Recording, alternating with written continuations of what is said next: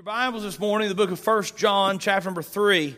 1 John, chapter number 3. When you read the book of 1 John, you're going to find out that there are often places that assurance is of very important to the writer of 1 John. Assurance that we may know that we're saved, that we know that God loves us, that we know that God is faithful. And I want you to know that you can know that God is faithful.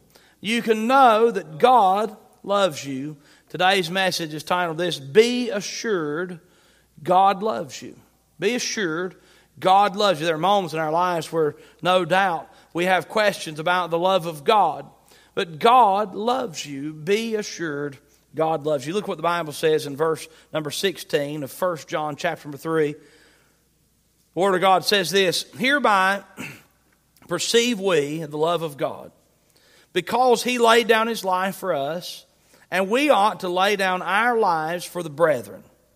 But whoso hath this world's good, and seeth his brother have need, and shutteth up his bowels of compassion from him, how dwelleth the love of God in him? My little children, let us not love in word, neither in tongue, but in deed and in truth. And hereby we know that we are of the truth, and shall assure our hearts before him. For if our heart condemn us, God is greater than our heart and knoweth all things.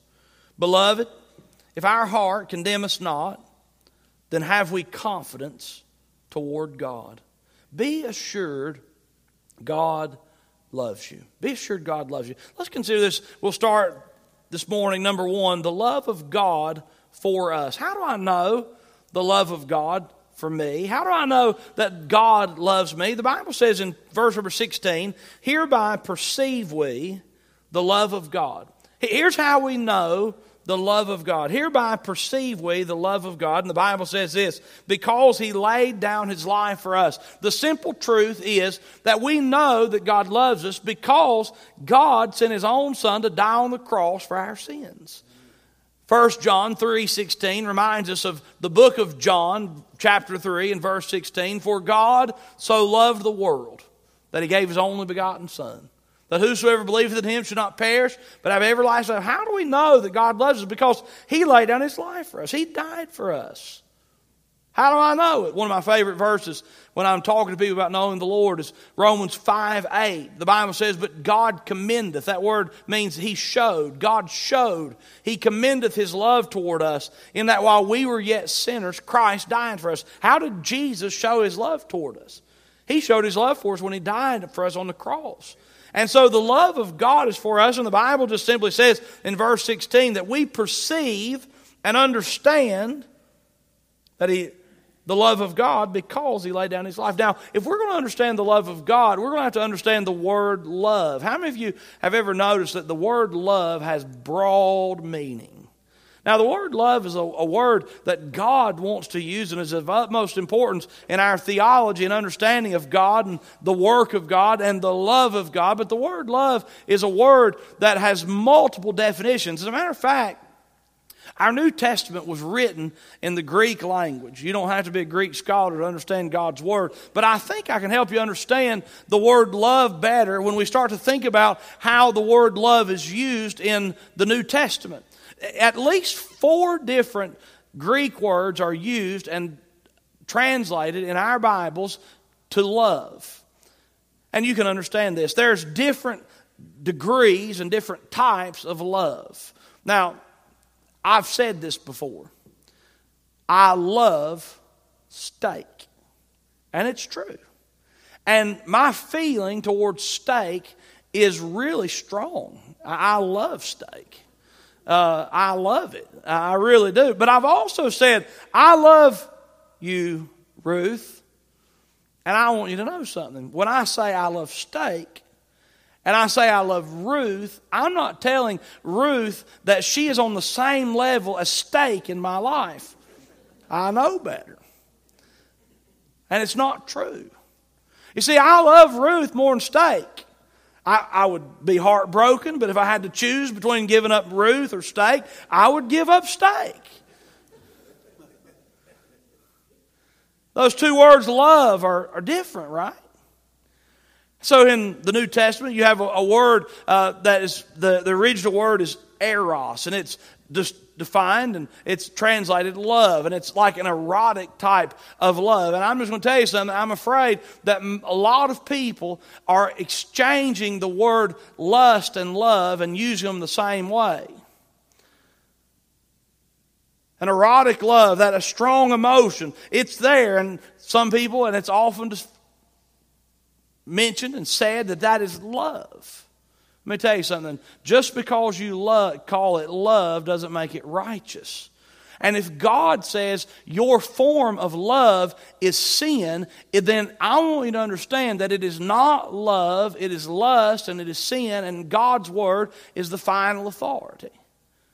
We need to be cautious and careful and really plain about that. Love. The word love, most of the time, it seems to describe like some mushy type of love. There's eros, the word eros, that kind of love. There's other loves, a phileo love. There, and it's like, uh, it's like more of a, the love you have among your family. And that's a good love. It's strong. It's great. But the love that is described to us in John chapter 3 and verse number 16, and 1 John chapter 3 and verse number 16, the love that God has for us is that agape love. You've probably heard folks talk about it. I don't claim to be a Greek scholar. But the word agape, it's a different kind of love already, and it's a love that we could define as self giving, unchanging. Agape love demands no repayment. The love of God for you and I is Agape. It's the kind of love that no matter who you are, what you are, what you've done, it's that love that still stands. It's the love of God that is extended to all of us that without regard to our sinfulness, God loves us anyway. Agape love is the kind of love, no matter what you do, you can't get any more of it because you got it all. No matter what you do, you can't get any less of it because you got it all. God loves you unconditionally. Be sure of that. The love of God for us. God loves us. He loves us without expecting anything in return. God loves us. The love of God is shown to us. How do you know God loves you? That's what the Bible keeps telling us, and that's the emphasis of verse number 16. We want to have assurance, be assured that God loves How do I know that God loves me? I know God loves me because He died for me. Now let's talk about the death of Christ on the cross. There's a lot of folks who want to leave that out of the story of the gospel, but you can't. It's impossible. Let's talk about the death of Christ on the cross. Why in the world did Jesus die on the cross? Now, some people have this idea because they want to, they don't think that sin is an issue. They don't think that man is condemned because of their sin. They don't think that hell's a real place. They think God is love and God, a good loving God could never condemn somebody. God doesn't condemn somebody. We condemn ourselves and our sin. Now, why in the world did Jesus come and die on the cross for our sins? He died on the cross for our sins because we needed somebody to save us. I mean, imagine for just a moment. You can't swim. You've fallen into the lake. You're beginning to drown. A man who has a heart full of love for you jumps in the water. It could be a woman too. Jumps in the water. And while trying to save you and ultimately saving your life, dies for you and drowns. That's an act of heroism. It's an act of chivalry. It's sacrifice, someone for somebody else. But why did he jump in the water? He jumped in the water because you were going to drown. If you didn't drown, if you didn't, if he didn't help you, you were going to drown, and you needed somebody to pay that kind of price for you.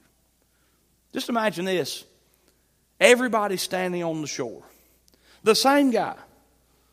Nobody's drowning. The same guy he looks around at all of his buddies. He's like, I love you, man.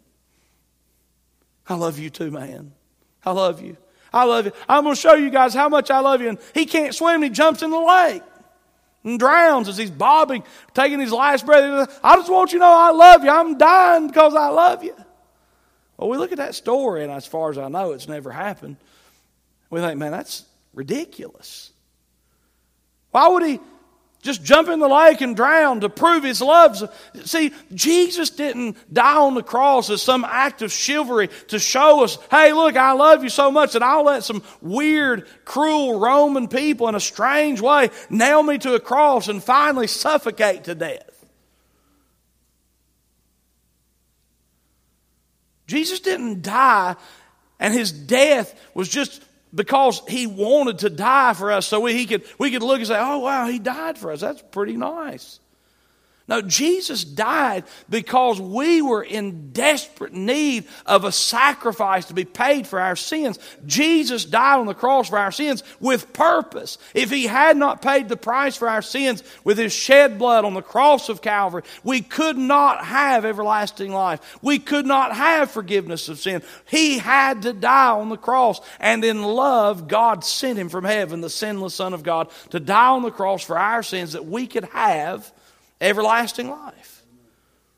Now, I want you to know it breaks my heart to hear people discredit the forgiveness of sin in the gospel message. It breaks my heart to hear people discredit the fact that men and women and boys and girls are born in their trespasses and sins and need to be saved. It breaks my heart to hear people discredit that because what you do is you discredit the need for Jesus to die. And He died on the cross not as some act of chivalry. He died on the cross because if He didn't, nobody could ever pay the price for our sins and all of humanity would be condemned to hell forever. How do I know that Jesus loves me? I'll tell you. He died on the cross for my sins. Be sure, be assured, God loves you. The love of God for us. How do I know? How do I perceive that God loves me? Well, He died on the cross for my sins. The love of God for us. Oh, it's so sweet to know that the Lord loves us. How do I know He loves us? He died on the cross for our sins. And you need Him. Without Him, you're condemned. Without Him, your sin penalty is too great. Without Him, you're lost. God loves us. How do I know? Be assured God loves you. I know that God loves me because He died on the cross for our sins. Number two, the love of God in us, the love of God for us, the love of God in us. What happens when we receive Christ by faith as our Savior? The love of God begins to indwell in us. You see, there are evidences in our lives that prove that we are the children of God. As we've been preaching through the book of First John over and over again, these evidences of what God has done and what God does in our hearts, they're, they've been highlighted and showed to us. They're like, now listen, if you're a child of God, you're going to feel conviction when you sin. The Word of God teaches that if you're a child of God, you're going to have different reactions and responses. If you're a child of God, God's going to prove that to you. And here's one of the proofs that we're children of God. Here's what the Bible says again in verse 16 Hereby perceive we the love of God, because He laid down His life for us. And we ought to lay down our lives for the brethren. Now, what happens? We've been talking a lot about love the brethren, love the brethren. We should be forgiving people. Forgiveness is the spirit of the Lord Jesus Christ. Why did Jesus die on the cross for our sins? So he could forgive us of our sins. Forgiveness, love the brethren. We should care about other people.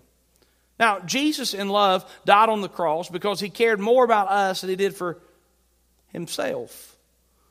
We should have that same love. When we have Christ in our hearts, we have love for others. The love of God in us shows up. Here's what the text says If uh, we ought to lay down our lives for the brethren, since He did, we ought to. We ought to lay our lives down for the brethren. Then the Bible continues in verse 17 But whoso hath this world's good, and seeth his brother have need, and shutteth his bowels of compassion from him, how dwelleth the love of God? In him. Now, in verse 16, the Bible says, like Jesus laid down his life for the brethren, we ought to be willing to lay our lives down for the brethren. Now, some folks have this idea, maybe they're looking for an opportunity to die for some good cause. That's not what the Lord's asking us to do. The truth of the matter is, most people will never be put in a spot and given an opportunity to give their lives for somebody else. There are times when that happens, and for every time it happens, it's a story of great heroism. But the truth is, the love of Christ in our heart, it actually gives us a love for other people. And I'm just going to tell you, a sure sign to, whether, to tell whether or not you're willing to give, lay down your life for the brethren is a, a telltale if you're willing to actually lay down portions of your life for the brethren. If you're willing to serve other people, and love other people and forgive other people, if you're willing to humble yourself and help other folks, the Bible says that's a sign that you know know and love the Lord. So we have this transition. Now, we know that God loves us because Jesus died and laid down his life for us. Because Jesus laid down his life for us, we should lay down our lives for other people. And the Bible immediately goes to the next verse in case you get confused and you're looking for a chance to die somewhere, a martyr's death. The Bible says, whoa, don't, don't get too far gone in this thinking about dying for somebody because truthfully, if you're going to give your life for somebody, it means you're going to lay your life down for them. You're going to give portions of your life to help folks. Here's what it says Whoso hath, verse 17, this world's good, and seeth his brother have need, and shutteth up his bowels of compassion from him, how dwelleth the love of God in him? The Bible says, now look, we're calling on you to be willing to lay down your life for your brethren. But the beginning of laying your life down for your brethren is willingness to serve. He says, if you have, whoso has this world, if you have possessions, you have things that God has trusted you with and has uh, given you, and, you're, uh, and you know that your brother has a need, and you shut up your bowels of compassion from him, you're not willing to help even though you can, how dwelleth the love of God in him?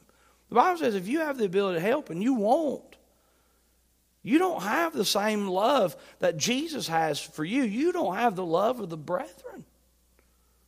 Now, I want to make some things clear. God's not calling on you to give away everything you've got.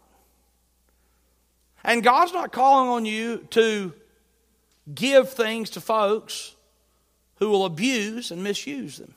We get calls here at the church every day asking for help with certain things power bills, food, uh, gas. And we do a lot to help folks, especially in our community and folks in the church. And if you have a need or have somebody that has a need, you let us know. We'll do what we can to help. But I have to use discretion on a daily basis to say yes or no. Some things, it's just a yes. If somebody comes and they say they're hungry you know what we do? We feed them. I've got a, I've got a little trick up my sleeve, and most of the time it works. A lot of times people come to the church and they say, We're hungry. Can you get us some food? And what they're hoping is that you'll give them uh, a $20 bill or a $50 bill and send them on their way. They're not really as hungry, I think, as they are thirsty or other things, if you know what I mean. And they want money, so I've got a system. I keep uh, gift cards to McDonald's in my uh, desk drawer. And if somebody comes and they're hungry, you better believe we're not going to have money in the bank and somebody hungry for a meal because we'll give you a uh, we'll give you a gift card to McDonald's and you can go down there and get you something to eat and uh, make sure you're not hungry. If folks need groceries, we go get them groceries. That's good, and uh, we we do those types of things. But you know, occasionally somebody will call and say, "Hey, listen, uh, they cut off my cable. We ain't got cable TV." Well, they cut off our. Can you? Can the church help us with get our cable turned back on? And you know what I say? No. No, we can't help with that. And I'm convinced that most of the time, if somebody's cable got turned off, it's probably a good thing. There's not as much filth coming in their house, one, but the main thing is when your cable gets turned off, it should be a wake up call that, hey, look, I'm going to have to change some things. And the best thing that you can do to somebody who's worried about their cable being turned off is say, hey, look, I'm sorry, I can't help you with that. If you, you get into a spot where you have, need food and you need uh, electricity or water or something like that, you call us back. And sometimes the best thing to say to somebody who has a perceived need is no, because that's the best thing for them. But let me tell you something. If you're unwilling to help people by saying no or help people by saying yes to the things they need, you don't have the love of Jesus ruling and working in your heart. We're to love people. And one of the ways that we know that the love of God is in us is that we love the brethren and we help folks. And when God has given us the ability to help, we do. And sometimes the ability to help is to say yes and to give. And sometimes the ability to help is to say no, but let me help you try to set some things straight in your home and your finances and your world that'll make things better for you. But we're always willing to help. Verse 18, my little children. Let us not love in word, neither in tongue, but in deed and in truth. You know what? We are so prone to say, Oh, I love people. I love this world. I love people. Have you ever said, I love people? You know what? It's easy to love people, the whole group. You know, it's like, man, I love people. I love God's people. But have you ever started trying to help Bob or Betty or George. You see, we say, I love people. But man, when you start helping a person, one person, man, sometimes that gets really hard. But God says, don't love in word, I love people, but love in deed and in truth. What do we do? We're to help people. You know something? If you help people, you're going to get hurt. It happens. It's a fact. I remember when the Lord put in my heart to be the pastor of a church, and it wasn't long until the folks at the Boiling Springs Baptist Church called me to be their pastor. I was so excited to be a pastor and to preach and help people, and in my heart was a great desire to help folks. I really did. I became the pastor of the church, and I'll just tell you, I gave those folks all I had. I gave them my best. I worked hard. I worked real hard and I was burdened to help people and love people. But you know something happened?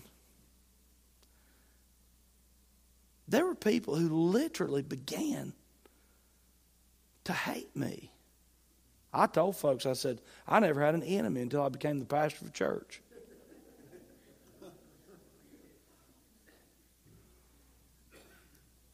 And the Lord taught me I had to love those people too. And Somebody helped me with something. I don't even know where it came from. But my heart was broken because I'd poured out my life to certain people. And in turn, I'd gotten bitten and bitten hard.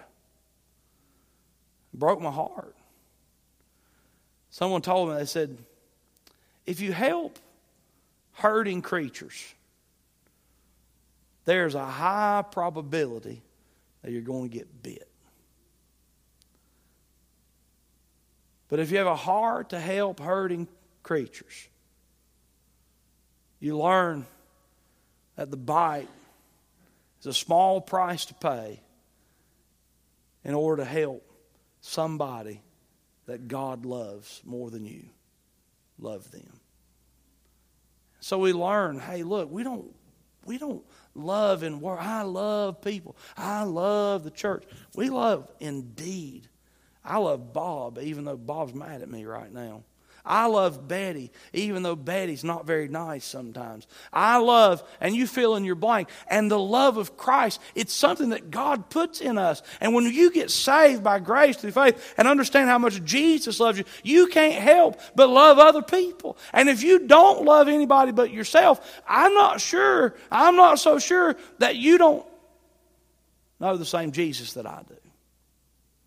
I'll never forget, I've got so many failures, but I never forget when the Lord began to work in my heart as a child. I got saved and the Lord began to work in my heart, and something amazing happened. I just had an uncontrollable love for God's people. A love for the people in our community and a burden to reach them, to help them. I mean, anything I could do to help, I wanted to. It's a sign of the love of Christ in us. It's sweet. Let me tell you a verse from God's Word Matthew chapter number 24. The Bible says, When iniquity abounds, the love of many wax cold. You know what happens? When you start losing your love for God's people, when you start losing your love for helping folks, when you start losing your love for the brethren, it is an evidence that you have already lost your love for your Savior. Let me tell you the good news you can get it back. You can get it back. When the love, when iniquity, the iniquity comes up, the sin rises, whatever that sin is, when the sin rises, the Bible says the love of many waxes cold. May God help us. You see, the love of God for us, the love of God in us. There's a fun story. I, have uncovered it several times as I've studied this passage of Scripture. There's a story about a guy named Jake. Jake was a big, mean, strong, ornery drunk. Jake, he came to church occasionally, but when he came to church, on several occasions, Jake had come to church, and what he came to church to do was to beat up the elders, and evidently had succeeded. One day, Jake came to church. And what we all pray happens to the Jakes in our world. Jake heard the gospel, humbled himself, and got saved. Old Jake came back to church. They had a meeting the next day, and the preacher asked folks to give testimony of what the Lord was doing in their hearts. And Jake, big, rough, mean Jake, stood to his feet. Everybody trembled and cowed just a little bit. Big, mean, rough, tough, drunk Jake stood up and he said, Yesterday, when I came to this church, I hated you people. But today, I love you. and he testified to what the Lord Jesus does in our hearts. Let me tell you, if you don't love people, the love of Christ has gotten cold in your heart, and you need to love Him again. You need to ask Him to help you again. You need to depend on Him again. You need to lean on Him again because when the iniquity abounds, the love of many wax cold. And the sign that we know the Lord, that the love of God is in us, is that we love the brethren. Oh, please love in word. Not in word, but in deed and in truth. And finally, let's consider this number three assurance. Assurance. I told you earlier that the book of First John is rich with assurance, and we should be assured that God loves us. And God wants to help us with assurance. Do you ever doubt your salvation? It's okay because you're in good company. Lots of folks do assurance. God wants you to know. And here's a verse from First John that's so helpful. These things have I written unto you that believe on the name of the Son of God, that you may know that you have everlasting life. God says you can know that you're saved. You can know that I love you. You can know that I, am your child. And one of the ways we know that the love of God is in us is because we love the brethren. But how many of you maybe uh, are a little over analytical? Sometimes you are doubters by nature or so the Lord wants to give you a little help. Let's talk about assurance for a minute. You've thought to yourself, you know, I do love people, but there are times I don't love people. Do I love people enough? Do I love people too little? Do I love people too much? And, uh, uh, uh, did I do the right thing? Did I do the wrong thing? You don't have to raise your hand, but if in your heart you're one of those, I hope this helps you. Assurance. Look what the Bible says in verse number 19. Hereby we know that we are of the truth and shall assure our hearts before him. Verse 20. Here's how we can know that we're saved and we can be assured of it. Verse 20. If our heart condemn us, God is greater than our heart knoweth all things. You may be that person that worries way too much. And you think, I don't know if I'm saved. I don't know if I'm saved. I don't know if I'm loved. I don't know. Ah, the Bible says if your heart condemns you, that's, that's your emotion. That's your, that's your heart condemning you. The Bible says, look, if your heart condemns you, God is greater than your heart. What's that mean? It, it just basically means that God's truth is greater than your emotion. You know, our emotions are fickle, and all of us have them. Our emotions are fickle. And the Bible says if your heart, if your emotions condemn you. God's greater than your heart. What's that mean? I mean, there are times I don't feel saved. I had a Bible college professor. he said, Look, salvation is not about feeling. He says, every day of the week until I've had my second cup of coffee, it's not until then that I actually feel saved. But it's not coffee that saves me. Emotion. He says, if your heart condemns you, God's great in your heart. You know what? There are moments in my life I'm like, man, I don't even, I'm even saved. Man, I've been mad and upset and aggravated and faithless, blah, blah, blah. I didn't show any love to that person. I don't even know I'm saved. And then I have to go back to the truth of God's word. The Bible says, Whosoever shall call on the name of the Lord shall be saved. And I go back to the fact that God heard and answered my prayer and saved my soul. If your heart condemns you, just remember something God's greater in your heart. The truth, the principle, is greater than the emotion. But then the Bible says this look at it. Verse 21 Beloved, if our heart condemn us not, he says, but if you're at a moment right now where you're all hallelujahs and praise the Lord's, if your heart condemns you not, then we have confidence towards God. He says, if you feel saved and happy about it, glory. It's sweet. Be assured. Be assured that it's not your emotion that saves you. Be assured that it is God's faithfulness that saves you. Be assured that it is God's faithfulness and love as you've put your trust in Jesus who died on the cross for your sins. You be assured that God loves you. Assurance. So, how's the love of God working in your life? Hey, look, be assured God loves you. The Lord loves us. The love of God is for us. Jesus died on the cross for our sins. The love of God is in us. Jesus gives us the love for the brethren. And God gives us assurance. The assurance of your salvation. It's not emotional, but it's factual, it's truth. Trust in the Lord. Where are you today? Has your love grown cold? Turn to the Lord. Turn to the Lord. Trust Him. Be reminded fresh and new of all that He's been willing to forgive you of. And love in return. May God help us. Let's pray.